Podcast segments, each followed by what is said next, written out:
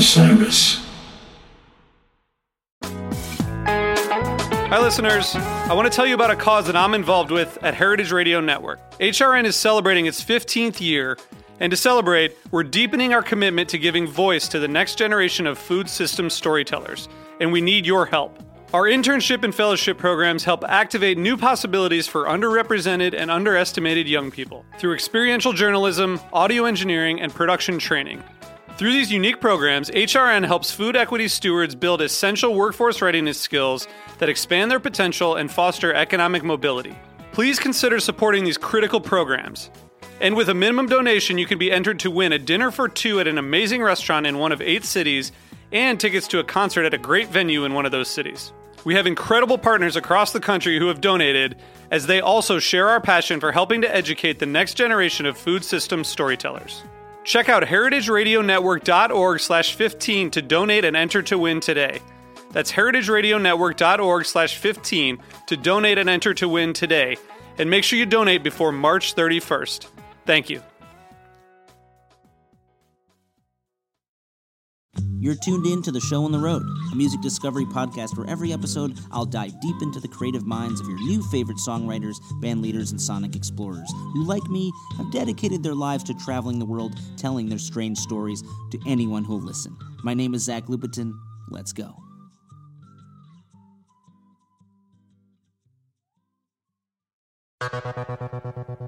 This week on the show, I'd like to finish off our season strong with a powerful Southern sister act that has been wowing audiences around the world with their transformative take on dive bar-ready Delta blues and slippery slide guitar-driven rock and roll, Larkin Poe. As it is almost Halloween, I would like to read you something spooky to get you in the mood.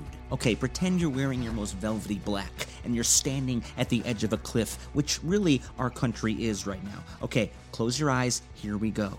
And the silken, sad, uncertain rustling of each purple curtain thrilled me, filled me with fantastic terrors never felt before, so that now, to still the beating of my heart, I stood repeating, 'Tis some visitor entreating entrance at my chamber door, some late visitor entreating entrance at my chamber door, that it is, and nothing more. Indeed, it behooves me to tell you that Rebecca Lovell, who sings lead in Larkin Poe, and Megan Lovell, her older sister, who commands the stellar slide work, are indeed distant relatives of Edgar Allan. Their name did not come from Eddie, unfortunately. It came from another long-dead grandfather, after their eldest singing sister Jessica stepped away from the band, leaving the younger sisters to contemplate if they wanted to continue playing bluegrassy, harmony-rich folk music, which had gotten them on shows like A Prairie Home Companion, or to strike out in a very new direction. I want you to take a step back and think about that moment in your life where you really had to decide what and who you were going to be.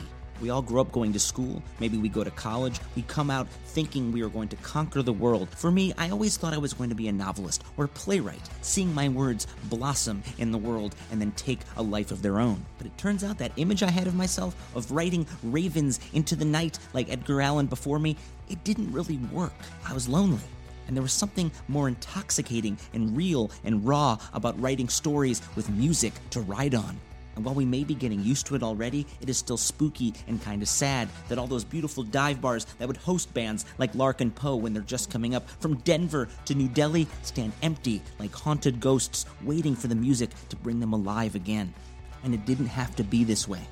We are defiant in the United States to the point of killing ourselves. COVID-19 cases are up to record levels again, and that means no live music in all your favorite dive bars and theaters and stadiums will be dark for the foreseeable future or be out of business by next year. And much like a coral reef, the ecosystem of music will be dying by the time we get back out there. And hardworking bands like Larkin Poe that have put out a new record in 2020 don't get to spread their music to their fans and their listeners. And while there has been legislation on the books to save our stages and save bands and artists around our country, nothing has been passed, and everything is at a standstill, waiting for a new regime to take over and to actually make things better. Just look at the White House, where our president lives. Has there been any art and music brought there in the last 3.5 years? Sure, some may find it silly that Obama still puts out a playlist of his favorite new artists and his favorite new podcasts, but have you ever wondered what President Trump is listening to? Is he listening to anything at all? I'll tell you one thing, Republicans and Democrats and independents, they're all listening to music all day and all night. And someone has to make that music. A human being has to think about the words, think about the chords and how they go together and how the harmonies fit together like a glove. And yes, just like you use water and you use heat and gas, you use music every day. Someone has to make that music. And if there's one band that has bootstrapped their way into national consciousness, it's probably Larkin Poe. In fact, Rebecca and Megan have taken that do-it-yourself mentality to a new level. Almost all of their songs are written, produced, performed, and distributed by themselves alone and their own record label. And while they have gained a devoted following for paying homage to legends like Robert Johnson, the Allman Brothers, and the Moody Blues, they've also put their own raw-bone stamp on their stellar ZZ Top-esque originals like Self-Made Man, which is also the title of their empowered newest record. There is something to be said about truly mastering your craft in all phases, and that is something that Megan and Rebecca have done in spades. The results of all their hard work has been encouraging, from their show-stopping appearances at festivals like Glastonbury to opening for Queen and Elvis Costello to headlining the 2020 Mahindra Blues Festival in Mumbai, India, to snagging a Grammy nomination for their hard-stomping record Venom and Faith. One would think that these ladies should probably keep following their do-it-yourself instincts. As you can imagine, Larkin Poe doesn't plan on taking it easy at all, even though they haven't been able to tour in 2020. In November, they will release Kindred Spirits, a collection of beloved stripped-back covers, so you should stick around to the end of the show to hear their acoustic version of Lenny Kravitz's Fly Away. I will tell you that it felt really, really good to fly away from reality for a bit. I went up to Big Sur, and there's no service, and you have to just be under the trees and not think about the election and all the people, the fine, hardworking Americans who never even bothered to try to vote. It's one thing to believe in something, to stand in line, and to vote to take people's rights away. It's another thing altogether to see the evil in the world and to say, I don't care, and I will do nothing to stop it. Did you know that in 2016, 42% of eligible voters did not cast a vote? They let this happen. Are we going to make that same mistake twice? I don't think so. Maybe I'm an eternal optimist, but I think we're better than that. If there's one thing that always lifts my spirits, it's music and new songs by new artists that I've just discovered. That is why I do this podcast. And that is also why I've helped my band Dust Bowl Revival plan 4 straight virtual music festivals. Our 4th Suede Home Fest is happening this week, October 29th and 30th. It is totally free. Just go on our Dust Bowl Revival YouTube and Facebook pages. We have artists like David Bromberg, Tim O'Brien, Aubrey Sellers, The Mammals, folks who've been on this very show. And I'm really excited to bring my new little side project, Patio Club, out into the world with our first little live set. And wrapping it all up Friday night, October 30th, Dust Bowl Revival with a brand new live set. I want to thank everybody for sticking with me through all 79 episodes of this podcast. Thank you to the kind souls who have kept our rating perfect on iTunes, and everybody who's shared this show and their new favorite artists with their friends and family. It means a lot. If you hear little blips and bloops throughout this recording, it's because we are recording across time and space over different technology that we weren't even using 6 months ago. Also, I write, edit, and produce this all myself. So be a friend and donate. PayPal, ZNLupetin@gmail.com. That's ZNLupetin@gmail.com. On PayPal, every little bit counts. That's about all I can do for now. Please turn up your speakers, crack a cold one, sit back and relax. I bring you Megan and Rebecca of Larkin Poe. Hardcore, lock it up. I never felt this high before. I feel it in my heart. Deep cut to the bone. I'm hooked and I can't help it because I feel it in my heart. I am Rebecca Lovell. I'm the baby sister. I sing, lead vocals, write a lot of the songs, and we're in Nashville together in my kitchen. I am Megan. I am the older sister. I sing some harmonies and play lap steel. As I was asking before the delay interrupted us, How did you decide to become the lead singer? And it was partially because you used to sing as the Lovell sisters with your older sister. This is correct. And I think seniority as the big sister definitely came into play in this decision, because as the younger sister and not necessarily wanting to be the lead singer, my big sister pulled rank and said, no, you will be the lead singer. And here we are 10 years later. And I love it at this point. It's just, I think, a pair of shoes that I had to work towards growing into. And I'm going to pretend that I didn't already say this, but when I was reading the Allman Brothers book that Greg Allman wrote, it reminded me of you guys because Greg never thought that he should be the lead singer, and he wanted Dwayne to be the lead singer or anyone else in the band. And he had this deep primordial voice, even as like a 17-year-old. And sometimes it's hard to see and hear your own voice and your own energy, and you have to have an older sister or friends to be like, look, you're the singer. Well, primordial is the best word I've ever heard used to describe his voice. And if I could come anywhere close to singing like Greg sings, I could rest easy in peace. But I like that I'm Dwayne in this situation. I'm okay. I'm completely okay with that. So you come from Atlanta, right, originally, or is it somewhere outside Atlanta? We claim Atlanta as our hometown, but originally back in the late 80s and the early 90s, we were born in Knoxville, Tennessee. So we are East Tennessee girls, the land of Dolly Parton, and then our folks moved us to Georgia. Yeah, so Calhoun, Georgia, it's a bit north of Atlanta.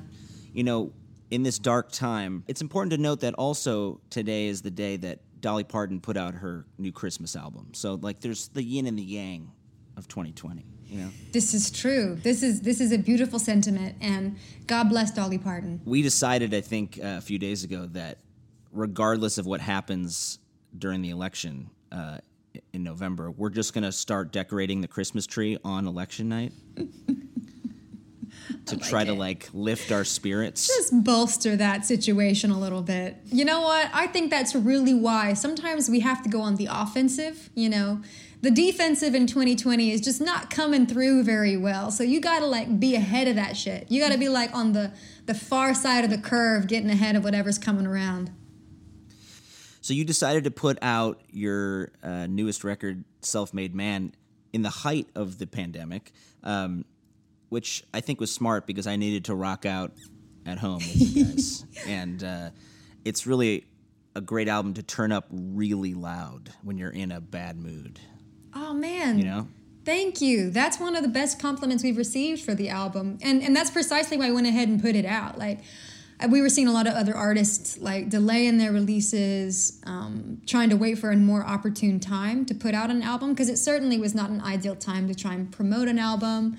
But we figured, man, music, a lot of times we view songs as like companions for people. You know, if you have a broken heart or you're going through a tough time, usually you define like where your emotions are by what song you play. And we figured if somebody needed a friend, then we wanted to give them, you know, Self-Made Man's they could listen to and have some support. It is annoying that there isn't a comparable term like Self-Made Man with Self-Made Woman, right? It's like, what is the comparable term? Well, interestingly, you know, and this is something that we've delved into. And simple fact being, it's because that's not the phrase. The phrase is Self-Made Man. And the phrase in and of itself is what inspired the song, because we ourselves have said self-made man as a compliment many times in our lifetimes. And it's like defining success by gender. Yeah, like there's no need to qualify success by, you know, what your plumbing looks like. And so whenever that realization occurred, our dad always calls it a BGO, the blinding glimpse of the obvious. We decided we needed to write a song about it because, you know, when inequality is masquerading as wallpaper in a room, it's so in the room and you don't even see it, you got to call it out. I was down and out, now I'm up again. When I roll the dice, everybody wins. Like a cannonball moving down the track, baby's on her way, she ain't coming back. Never coming back, baby's on her way. And you guys really have made a point to produce your own records, start your own label, and it's sort of the bootstrapping story that we think should be in American music, but a lot of folks, I think, are afraid to really do it themselves, and they want to sort of have everyone else's voice tell them how their own voice should sound. And I think you guys, being a family band first, I think know how you should sound. Over the years, I think we have kind of learned what it is that we want. And yeah, I think that we are big do-it-yourselfers. Like our parents really showed us the path in that way. Like they were always big do-it-yourselfers. So we thought, why not kind of continue that into our music? And it is scary to think about producing yourself, because it is taking that sort of a third voice out of the room. But for us, I think we kind of needed that pressure. We needed to be able to take the reins ourselves. It's been a great decision. Yeah. And I like you said scared, that some people might feel scared, you know, by taking it on yourself. And I do believe that the majority of the music industry and life in general is a confidence game. You know, if you can convince yourself that you believe and you're willing to bet on yourself, and at all costs, just go for it. Any problem that there is to be solved, you have to just have the confidence to get in there and solve it. There is no right way to do anything in life outside of just not like ripping people off or lying. You know, outside that, it's fair game. Like, go on, make your record how you want to make it. There's people out there who want to hear it. You have... The second line of the first verse and the second verse has this gamble and bet on yourself mentality. You know, when I roll the dice, everybody wins, and keep your fingers crossed because I'm a lucky charm. Which is, I mean, that's like, if that's not a confidence game, thank you. But that's like total fake it till you make it, because half the time I don't feel lucky. I feel like I attract, flies, like other things attract flies. But... When you allow yourself to have that, braggadocio, sometimes you can surprise yourself by what you are able to manifest, and that's exciting. Well, I think the new modern music industry has changed so much in that we have to be everything at once, right? We have to be entrepreneurs, we have to be graphic designers, we have to be photographers, recording engineers, producers, and then also musicians. Like, that's the sort of fifth thing that we do. Bus drivers, hotel bookers, Yeah. So how do you guys separate roles between the two sisters? Like, who runs what?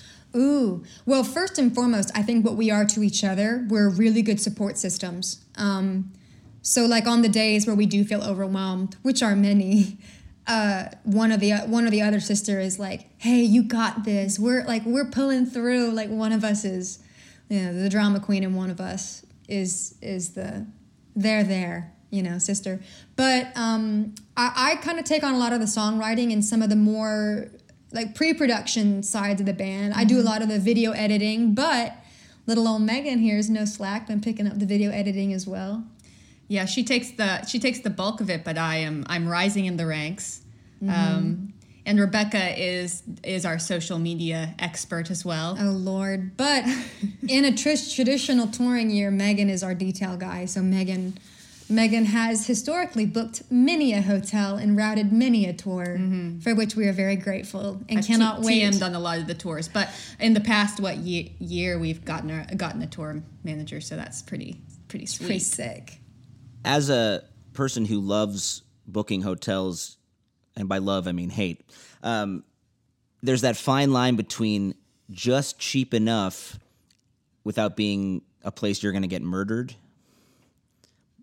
and you try to read the first like 10 reviews of like the Red Roof Inn outside Columbus and be like, all right, so Jan and Frank here saw someone peeing against the wall of the building, but... Bob and Harold here said it was super clean and people were really friendly. So who do you trust? Yep. It's that sweet spot between... who do you trust? Who do you trust? You know, the sweet spot between not too much pea, but a decent continental breakfast. The continental breakfasts in Europe are something that I sometimes have dreams about at night. Oh, so good. Have you ever... Here's a question for you.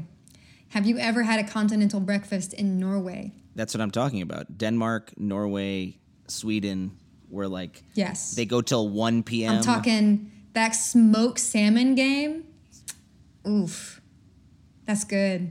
They've got like a smoothie bar, you know, stuff like that. It's like, where are we? Are we in heaven? Is this Eden? Have we arrived? The soft-boiled eggs, the like fresh bread, and you're like, it's 1 p.m. and we're still doing this. This is not fair. Whereas America, it's like, okay, it's 7 a.m. We're done, actually. Sorry. And it's like maybe a stale donut. Yeah. Powdered eggs. When you started Larkin Poe, you split off from the Lovell sisters because your oldest sister stepped away, went to college. Did it feel like a natural transition, or was there trepidation and a bit of fear that this could really work? I feel there might have been some shiverings of trepidation, but I think also we were very young. You know, we were 18, 19, and I think we were very idealistic, and we didn't have any concept that we might fail. So, what is that? There's an incredible song by Guy Clark, and he has a lyric in it where he says, and no one told him that he couldn't fly, so he did. And I think that that's like the superpower of youth, is that sometimes you fling yourself into situations where any sane person would be like, oh, you guys should really stop now. Like, you've toured in the red for like 5 years. Maybe you should just hang it up. But we kind of persevered. I think probably the thing I'm most proud of us for is persistence. We've been nothing if not persistent. Well, you chose this life instead of going to college like your older sister did, instead of sort of having a traditional path. Some people feel like, well, if I don't go to college and, meet all these people that will shape my life, who am I going to be?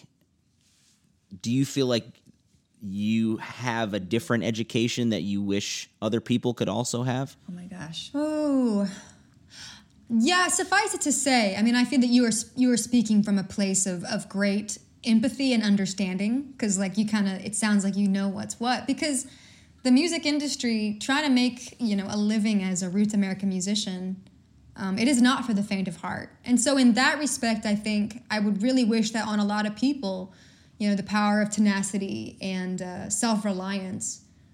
But also, you know, it's like, as we said previously, there's no right way to do life. And so I don't know that I would call on anybody to do this if they weren't bound and determined. Because there's something in us that, you know, that really drove us towards doing this. It wasn't like we actively chose. We did, but also there was something, you know, instinctual in the way that we have continued to pursue touring. But maybe I could say maybe a person could step into that life for even a week, just to see what it's like, because this is what your normal work-a-day band is going through, to bring a show to you, so that you can have an evening out and have music in your life. Mm-hmm. That there's a lot of people that are making sacrifices to be out on the road. Not that we aren't gaining a lot as well, yeah, of course, but there are sacrifices involved as well. Yeah, and you touched on it earlier as well, when you sort of tallied up, you know, all the different hats that you're, as you said, work-a-day musician in the 21st century in 2020 is having to cover. A lot of bases, a lot of jobs. And that's really exciting. I think it scratches a lot of itches for us in terms of, you know, being strategic, being creative, getting to see the world, learning how to deal with sleep deprivation. Like, you just, you become akin to the work, and the work changes you, to where you are just tailor-made to be a touring musician at a certain point. And I love that about it. You know, I wouldn't trade it for the world. I think what first drew me to you guys was your love of blues and gospel music that obviously is rooted in Southern culture, but taking a look at you guys just at a cursory glance, you would be like, why are they covering John the Revelator, this old gospel stomp song. And that's a song that I have covered for the last 10 years with our group. Tell me who's that riding? John the Revelator. Tell me. And it feels like a way into this other world that I think young artists of any race, it's up to us to bring that music into people's consciousness as like the true American art form, you know? And there is always a bit of squeamishness when young white folks are being like, listen, my version of black music. But at the same point, if that music is not being preserved and honored, it will disappear. And I think you guys have elevated songs like that into people's consciousness who would never normally listen to something like that. I think it's all about the spirit in which you do things, right? You know, you got to be a human of the earth and understand the context in which things have happened, and to learn from the past, and to also keep the past in your back pocket as a signpost for how to move into the future. And when we delve into traditional blues, and have continued to educate ourselves and really have become students of roots American music at the behest of a lot of really influential mentors that we've had in our life, you know, really digging in and trying to acquaint yourself with how things have come down through the years. But I think we approach it also with a very deep reverence for those who came before. Well, and also it's visibility, because it's one thing to have, you know, reverence and then be Led Zeppelin and just rip off blues artists. You know what I mean? And no offense to Led Zeppelin, like they were just, there wasn't any, I guess, standard set at that point as to how you should appropriately, you know, pay homage. But being able to name check these artists and reference back such that people have that, you know, that the jump off point to understand what it is that you're trying to make them hear, that's really powerful. And it is really cool to see roots music appearing now in TV shows, and like John the Revelator was in that show. Oh yeah, Lucifer, which I hadn't watched, but yeah. So it is. I think that's really encouraging when you do feel that people are, that they are listening and it is affecting them. The book of the seven seals. Tell me who's there right there down the river later. Tell me who's there right there down the river later. Tell me who's there right there down the river later. Wrote the book of the seven seals. I feel like your cover of John the Revelator would be approved by your very distant relative, Edgar Allan Poe. I hope so. Like if he could have a soundtrack like back in the day on 78, right? I think he'd be like, yeah, these girls way in the future who are related to me, they know there. You know, we can smell our own. We can. There is. It's funny, like going up the family tree from tip to tail, man. The Lovell, Miller, Poe clan. We are a unique breed, very tortured, very creepy, bless us, but we are creepy, you know? So I do think that there is a trickle-down effect for sure. I wish we could have a conversation with him.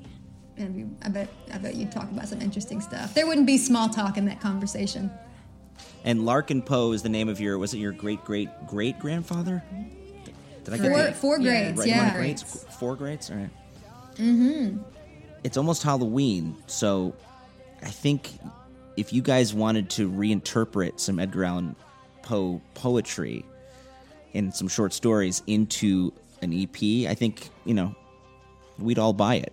Dude, now would be the time. Now is the time. You know, beautifully suggested. And we did, so we made this cover album. And originally we had slated to have it released on Hallows Eve, which is the night before Halloween.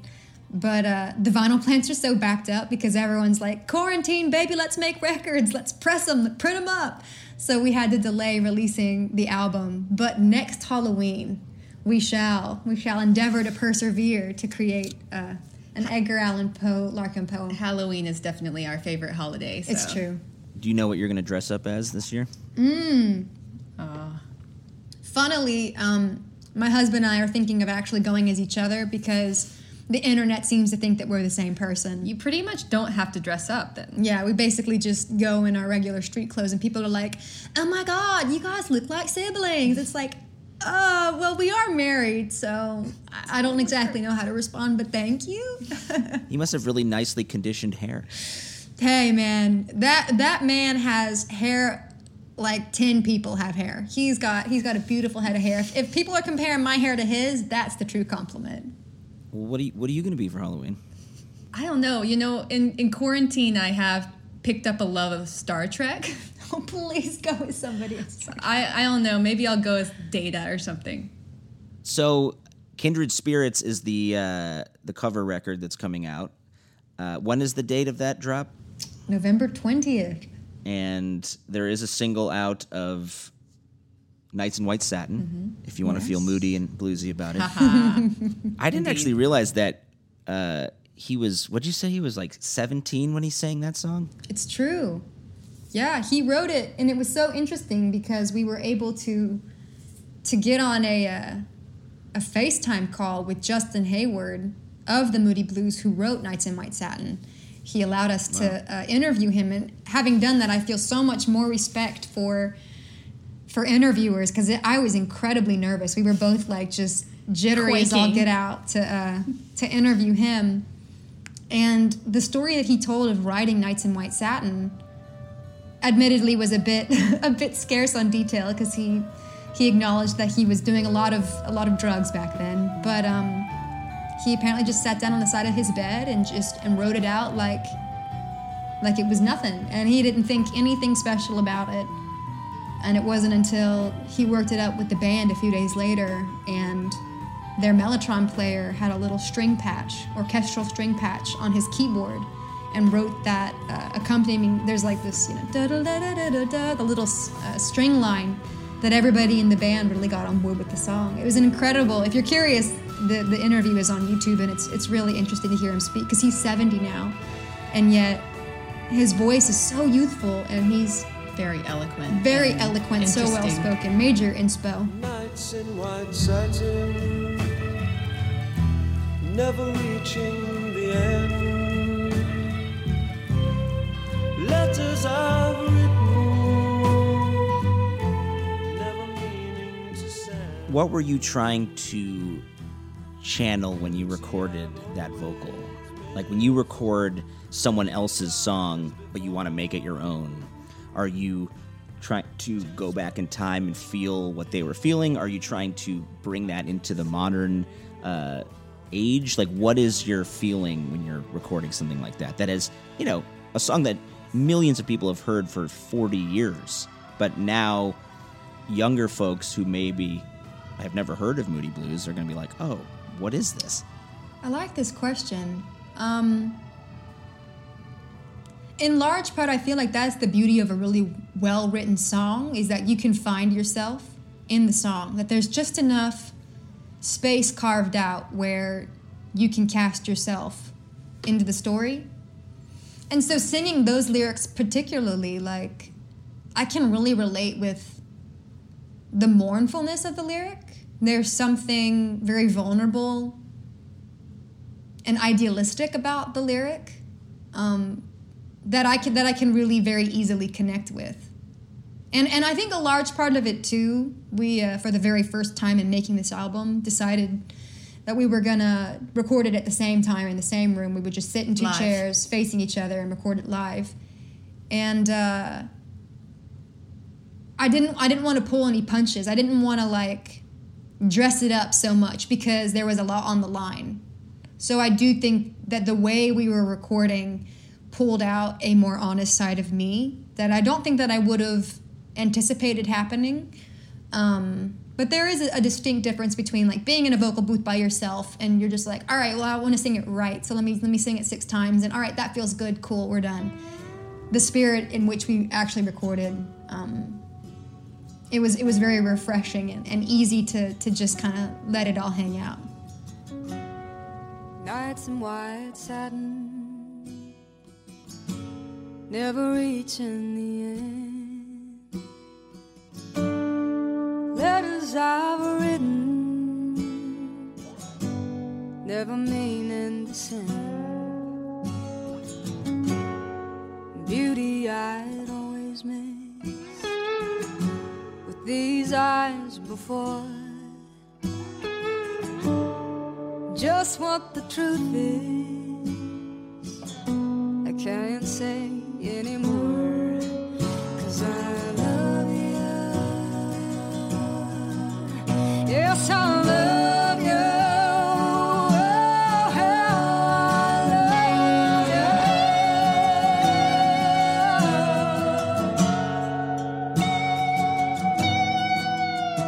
Have you ever had a moment where you were able to sing a song for someone that you deeply respected who was a hero of yours in person? Yeah, I'm trying to remember. Yes. So we have toured for many years, I guess starting in like 20... What year did we meet Elvis? I can't even remember. 20. Well, we were probably 16 or 17 when we met. So many years ago, we made the acquaintance of Elvis Costello and became very good friends over the years. And so, in the turn of events, probably 3 or 4 years ago, we were on the road on tour. It was called Detour, and so he would weave together songs and stories. And for a good 45 minutes, hour of the show, we would pop up and perform with Elvis, backing him up on a variety of songs. So we were in the middle of a tour, and he emailed an MP3 of a song. He said, hey, I really want you to learn this and sing it tonight because I'm writing this musical for this wonderful screenwrite called A Face in the Crowd, and I'm doing the music for it to hopefully at some point be a musical that is performed. And I would really like to hear you sing this because I think your voice would fit it really well. So we were driving from like Des Moines to somewhere, and we were in the car for like 6 hours that day driving to the gig in the dust of the tour bus caravan because we were in a sedan. Following behind. Yeah, we were very, very humble driving along, and I probably looped that song in the car maybe 100 times, just singing it again, trying to learn the lyrics and learn the melodies. And so that night we got up, and I was so nervous because we had never played it all together, and he was just lung it, and he's like, all right, here we go, let's sing it, and kicked it off. And there was, I think, a weight in singing a melody that he had written and the lyric that he had written that I wasn't quite anticipating doing in front of him as being a little nerve-wracking. But it went really well, and he was very proud. And interestingly, that recording, the very first time I ever sang this song, Burn the Paper Down to Ash, has been used as their template for the art, like whatever actress, singer they're looking to cast for the musical. So I was very honored. And so that came out well. It wasn't like, I feel like it could have very easily been a crash and burn situation, but luckily we just by the nick of our teeth. I often like to not fully know my own song, like where you just came up with some part of the song and it's super exciting and super fresh. And that moment when the band really hits it for the first time, It's like a falling in love kiss, you know? Whereas if you've made out with each other for 4 years on the road, the song is like not quite as exciting, you know? So, man, so true. That strikes me as very wise. And again, I think in the same way that Elvis Costello was willing to let there be danger on stage, because so much of the time we are very risk averse in terms of delivering show. When you know that there's people who've paid to be there, you don't want to screw up in front of them. You want to go for just enough, but keep it within the realm of, you know, plausibility. Where somebody like Elvis, he's like, no, they want to see that danger. They want to hear that danger.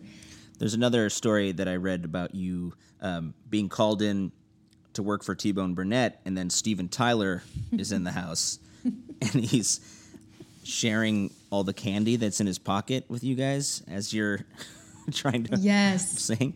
Dude, unreal. Really unique person. It was one of my favorite, most out of a fairy tale encounters with someone, because he was so unapologetically weird. Like everything that he puts forward in the media in terms of his eccentricity rang so true and so pure in that moment when he was like digging in his pocket. Yeah, he was wearing this like plaid cape. Flowing garment. And he would occasionally just reach into the pockets and bring forth like M&Ms and pretzels. Yeah, and then there was that moment where, you know, where Steven Tyler is dumping a little handful of snack into your palm. And do you eat it or don't you? What is the move? The correct move is not entirely clear, but... pretend that you... Yum, yum, yum, yum. It's like the last scene in the credits of Ferris Bueller where the principal's on the bus and the girl who lets him sit next to her is like, gummy bear, it's been in my pocket all day. It's warm. It's warm. It's warm. Exactly. And he's like, thanks. I feel like there's songs on your newest record, like Holy Ghost Fire, that could be like an early Aerosmith song. You know, they just have this bravado and this ballsiness, even from a lady band. Ballsiness also feels like it should be reclaimed by all genders. Right? Well, hey, I mean, AC/DC wrote that tune. I can't remember which album it was on, but she's got balls. And that's my mantra, man. But you have that call and response, you know, when you're asking people, who's going to help me carry my load? Who's going to be there for me when I need it most? And, you know, Holy Ghost Fire feels like maybe a call to a higher power, but is there a higher power in your life that you were speaking to in that song?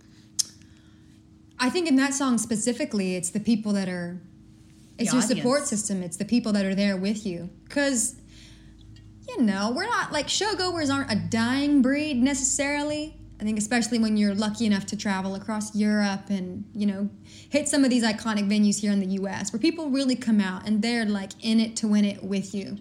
They are participating, they are listening, and you are all sharing, like, a spiritual moment. And so I think that's the energy that we were channeling into Holy Ghost Fire. It was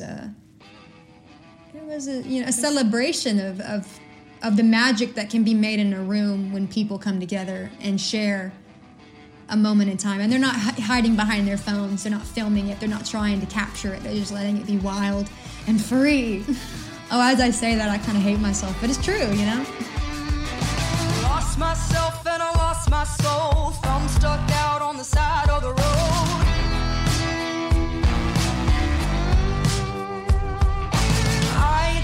Home, no one's home. Who's gonna help me carry my load?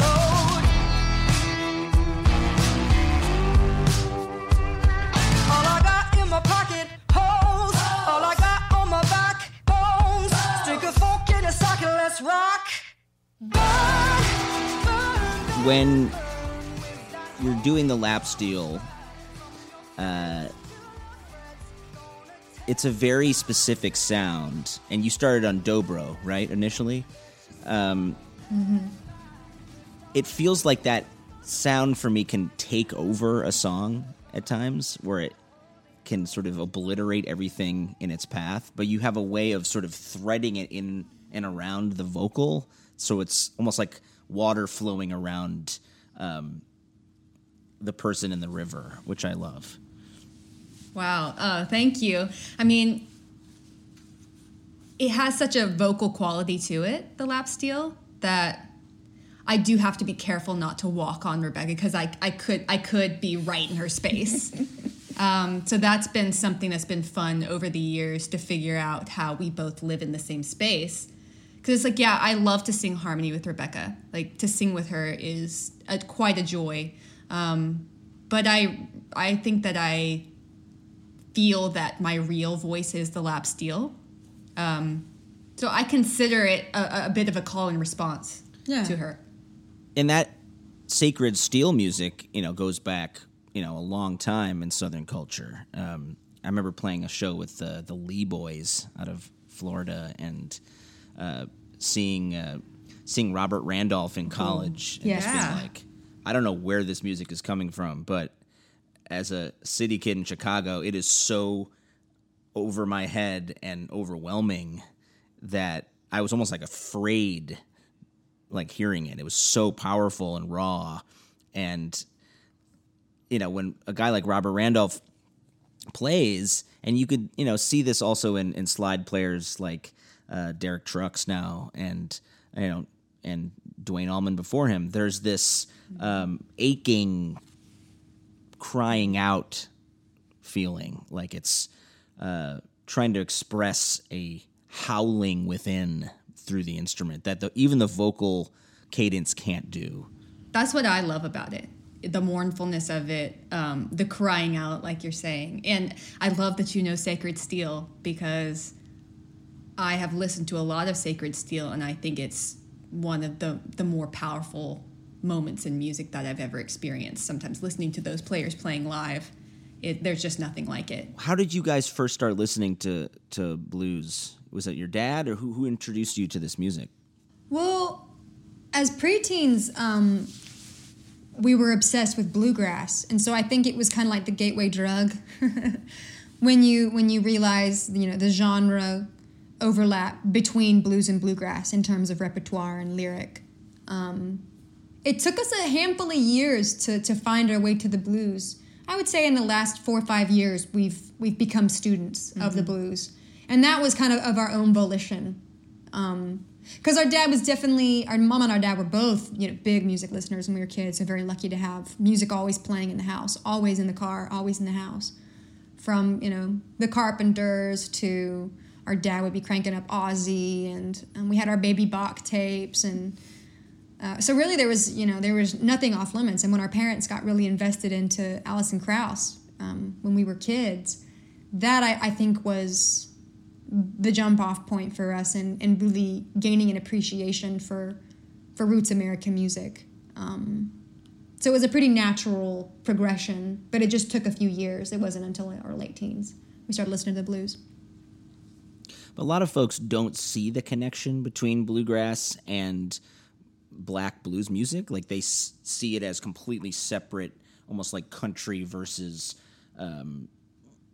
you know, the white country music over here and the black down-home music over there, and they would never intersect, whereas they're all formed from the same root. Yeah. Yeah, and when you go back and listen to, like, mountain music, you hear actually same verses of lyric. You'll hear the same melodies, just slightly different. Like somebody has heard somebody else playing this song, and they take it and they morph it into a new song. But you hear these verses repeated across blues music and mountain music and bluegrass. Well, perfect example too being somebody like Skip James, and he's one of the hill country blues artists. But when you listen to him sing, he sounds like a bluegrass singer. He sounds like, you know, Bill Monroe when he's singing. It's real high and lonesome and.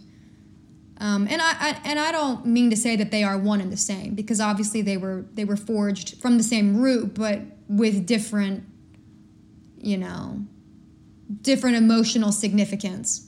So to be able to have come to the blues through bluegrass and appreciate both and revere both, it just feels like two sides of one coin that I'm just happy to have in my pocket.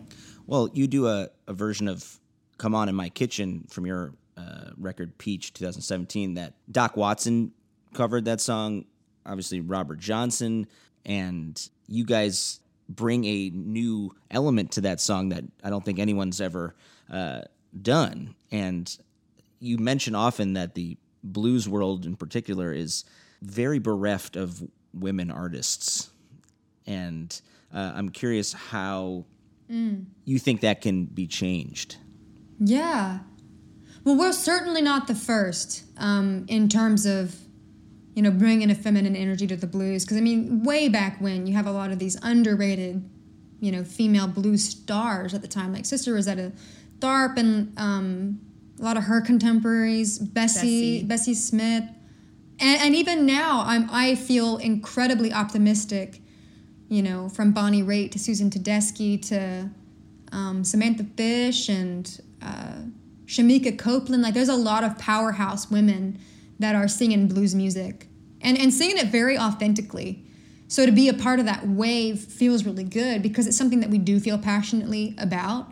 It's just about representation. It's about, you know, people seeing, little girls seeing women doing it and realizing that that's an option for them as well. And you have a cover of a Blind Willie Johnson song, God Moves on the Water. Most people would not be covering songs from 1929, but it feels particularly prescient right now to talk about the Titanic, like this large collection of humanity all sinking under the waves, partially out of its own hubris and ignorance. Did you think that that song would have such relevance right now, or was it an accident? I would say it was an accident. One, we just love the song. And when you listen to Blind Willie's version, the ultimate version, the slide lines are really complicated and cool. And so we both I became obsessed first with the song and would just listen to it over and over again, because the riff, he doesn't play the riff the same way twice. And so it's such ear candy. And I brought it to Megan. I was like, dude, you got to learn this song because I love it. I want to hear you play it. So when we were making the album, we just felt compelled to record it. And originally, when you listen to Blind Willie sing the song, the lyric stays strictly with the Titanic. And so, again, perhaps it was hubris of my own to write additional verses that broadened the scope of the song, that instead of just focusing on the sinking of the Titanic, I also brought in, the floods of 1927 and, all across Louisiana, the Southern Delta, I guess the earthquakes out in San Francisco, just kind of like your baker's variety of calamity, and brought it all together in the song. And when COVID did hit, and when all this just heavy news started coming down the pipeline for 2020, it did feel a little bit weird. I don't think that we are prophetic. I mean, not yet anyway, but I believe in that.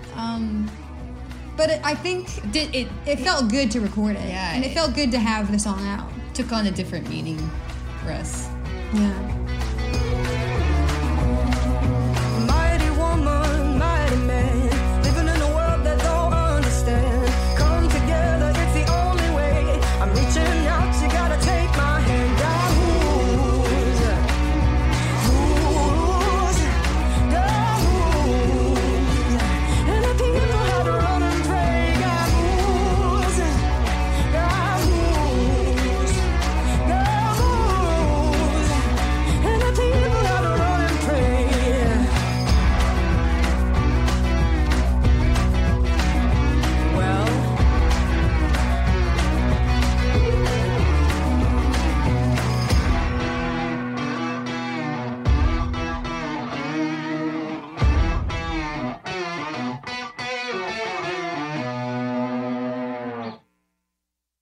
With climate change right now, it feels like we are standing on the deck watching the waters rise and having another crumpet at the gilded table. Certainly, and I do think it means something. What it means exactly, it's hard to say, because I do think that's the predicament of how we're living. We live in the present moment. Of course, we can look to the past with hindsight in 2020 and...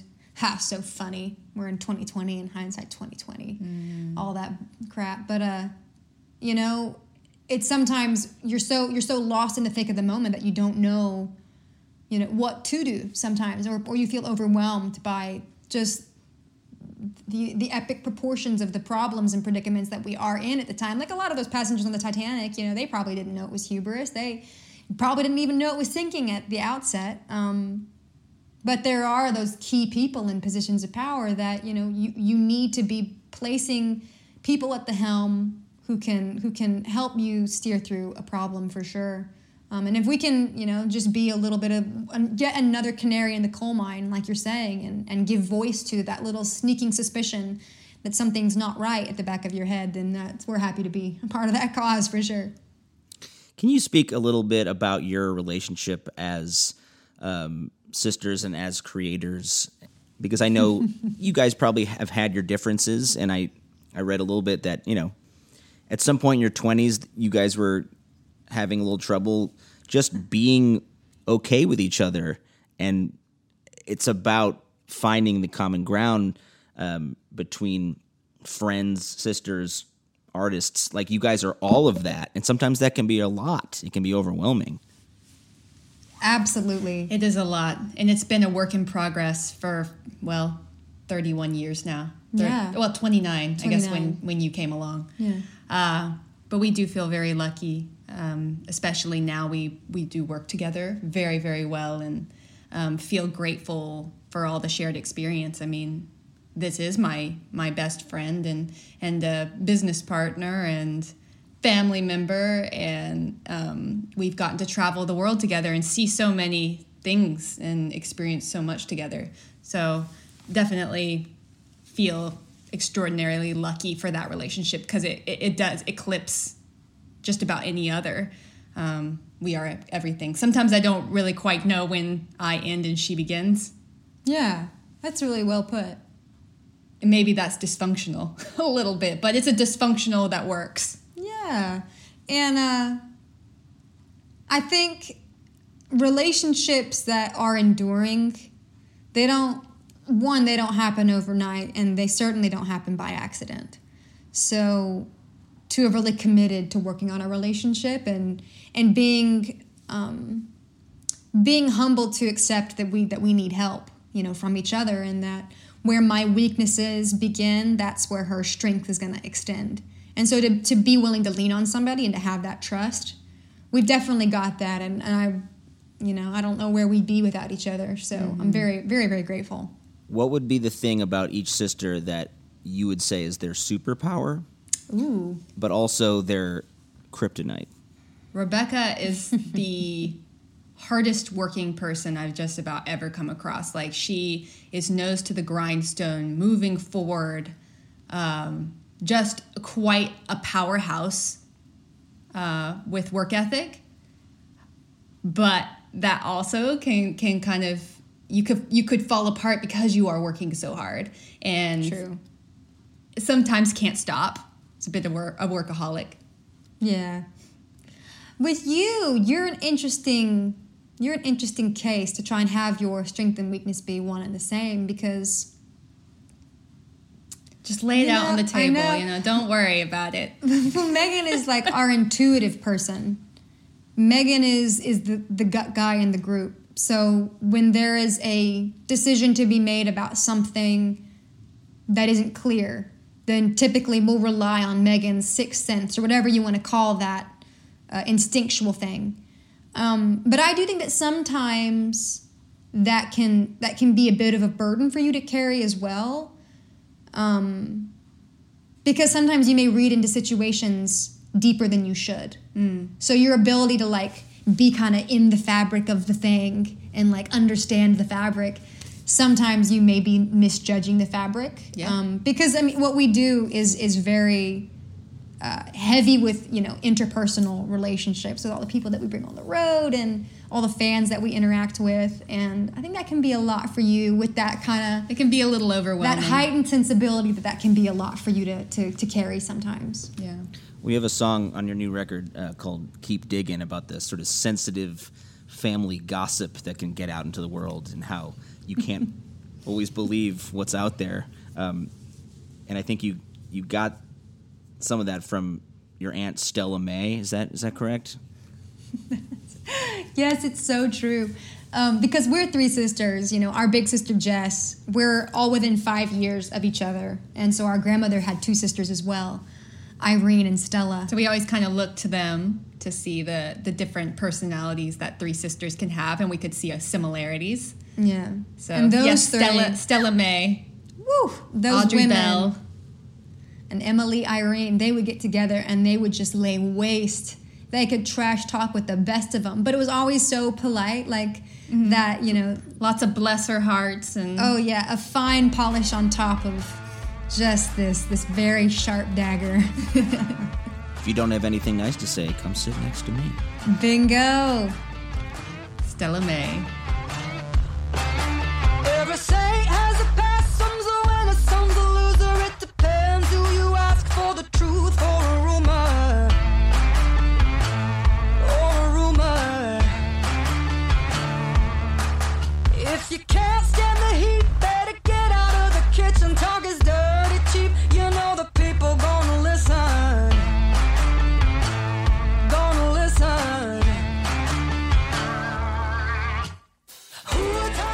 What is the best advice you've ever received from your grandmas, if any? I feel grandmother, on our paternal side, Audrey, she wasn't a big, proclaimer of things. She wasn't overly affectionate. She wouldn't just, snuggle you and say, oh, my gosh, I love you so much. But her actions showed otherwise. And so I think by action, she also rammed home the idea of do-it-yourselferism. Because when our parents were young parents, and we would have been, between 7 and 10 years old, they started building their own house.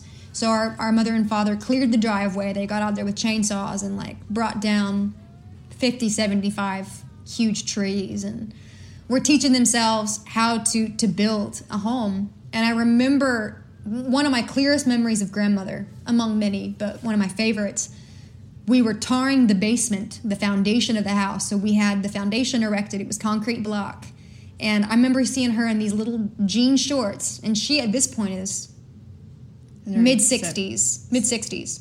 Yeah, maybe. And rail skinny, and she had this little button-up, cut-off sleeve shirt. So it was like this faded blue. And she was standing there in the blazing heat of a Georgia summer afternoon, stirring a molten-hot barrel of tar. And we would routinely go over there and dunk our paintbrushes in the tar, and we're tarring the foundation. And she was just in it, man. She wasn't complaining or second guessing our dad. She's like, all right, let's get down there and do it. And that sticks in my head as something very meaningful. She was also born during the Great Depression. It was very much waste not, want not. Yeah. So I think we got some of that from her as well. I'm going to do one creative exercise with you gals real quick before we sign off. So I want you to clear your brains, and we have to figure out where the different creative streams go, because you guys are very different people, and we have to find out how different. Okay, here we go. I'm going to say a word or a phrase, and you're going to immediately think of anything from your life, a song, a moment, and don't look at your sister. It's going to come from your own brain. Here we go. What do you think when I say the word Red Rock? Red Rocks Amphitheater. We went there on the trip, and it was really, really cool to see. And we were talking about wanting to play there someday. I was thinking about Minecraft in the nether world. Are you familiar with Minecraft? Or we have a oh my gosh, yes. Yeah, we have a 18-year-old little brother, but we were with him through his Minecraft phase. And Red Rock is one of the blocks that you can mine within this computer game, Red Rock. What is the biggest show that you think you've ever played as Larkin Poe? There's two. One we've played on NPR before. That would be several million. But the biggest show that we've played would be opening for Queen. Oh, that's true. Yeah, it was because it was our first. It was a stadium. Yeah, in Germany, somewhere. Yeah. With Adam Lambert. Yeah. That must have been a trip. Okay, you want to know the coolest part of that show? And this, to me, is the hallmark of a genius, because it's so classy.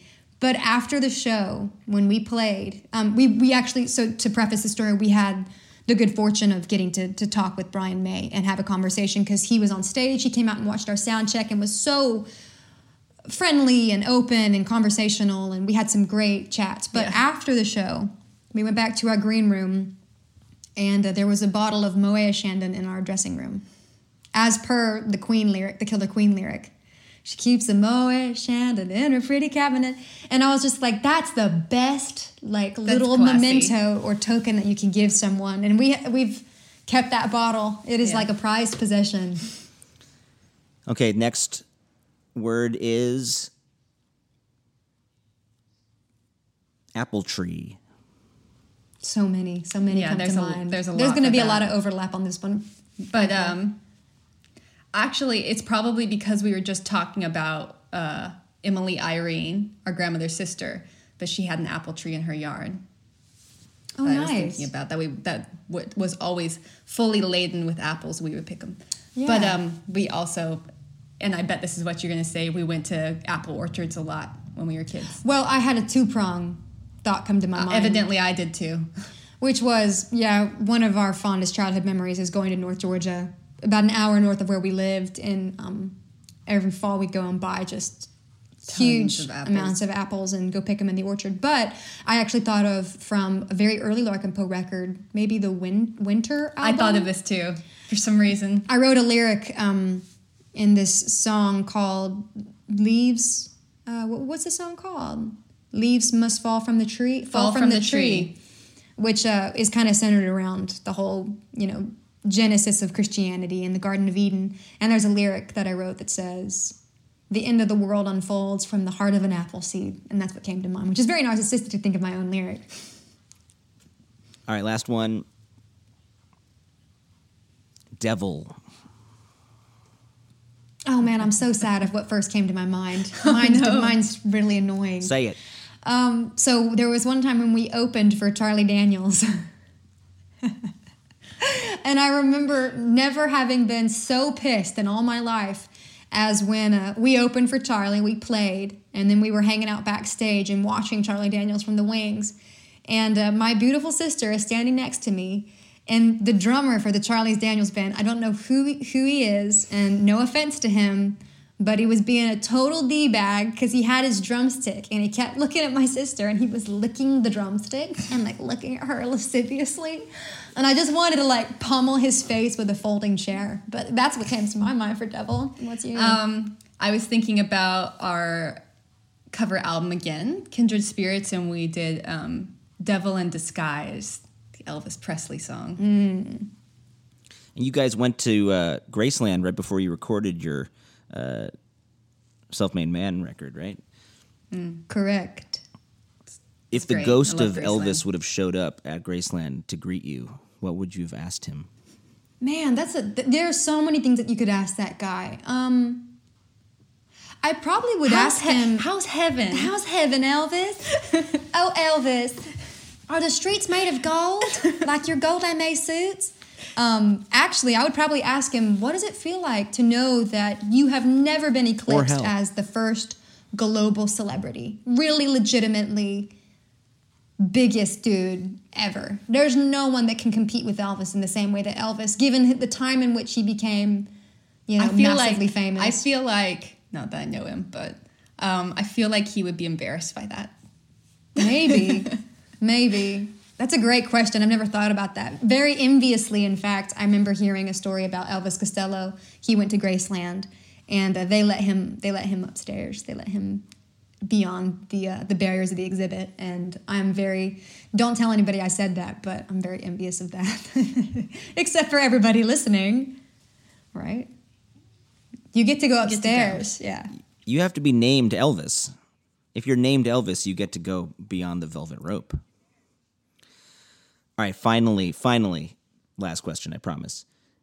You can put together a tour with 5 artists, dead or alive. Oh. Who are those 5 artists? And you each have to tell me, you can't confer. You each have to have your own. Okay, I'm going to go for it. You ready? Yeah. Chris Whitley would definitely be on the bill. Uh-huh.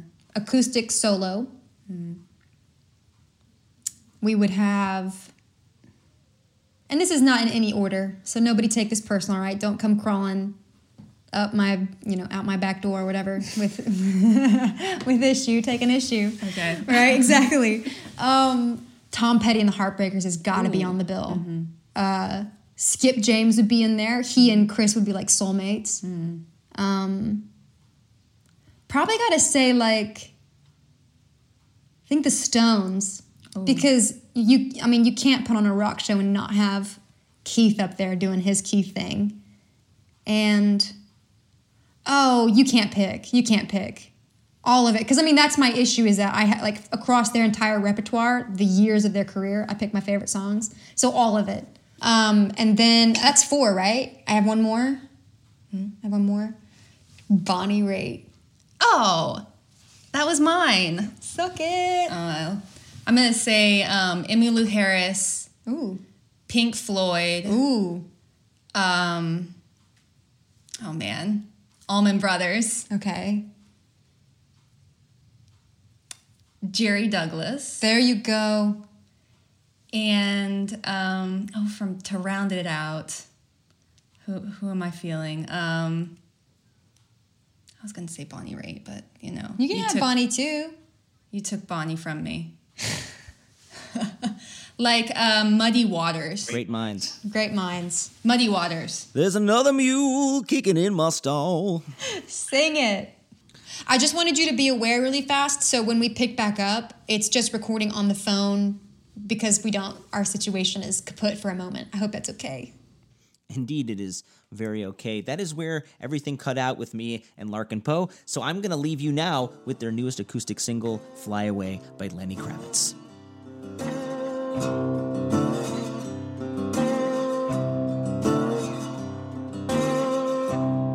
I wish that I could fly into the sky so very high, just like a dragonfly.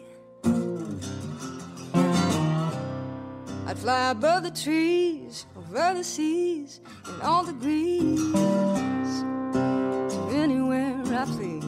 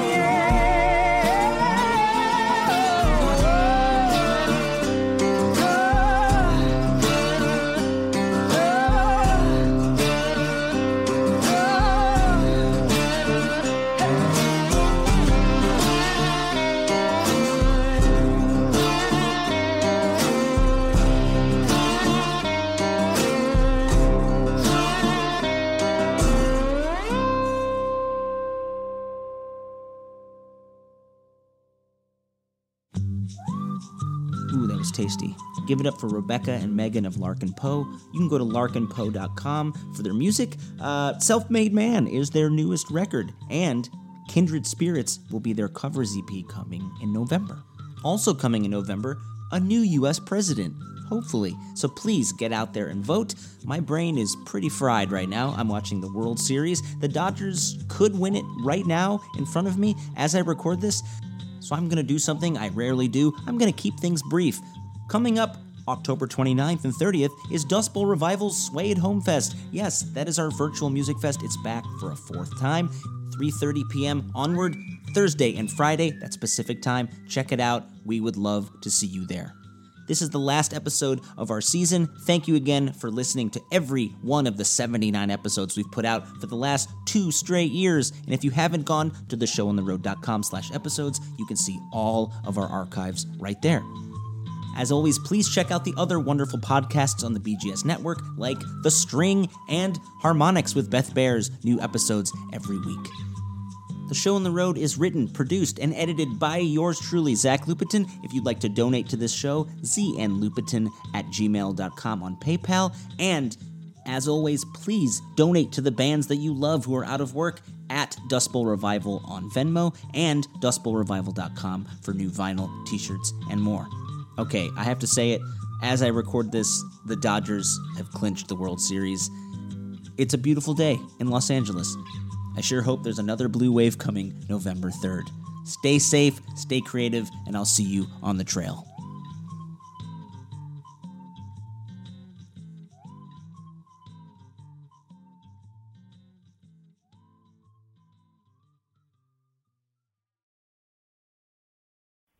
Hey, this is Steve Choi, host of the Musicians Guild podcast, part of the Sound Talent Media Podcast Network. Within the four walls of the Musicians Guild, we'll be discussing the habits, idiosyncrasies, experiences, and general psychology of my friends and peers all involved with music in various capacities. Listen and subscribe at soundtalentmedia.com.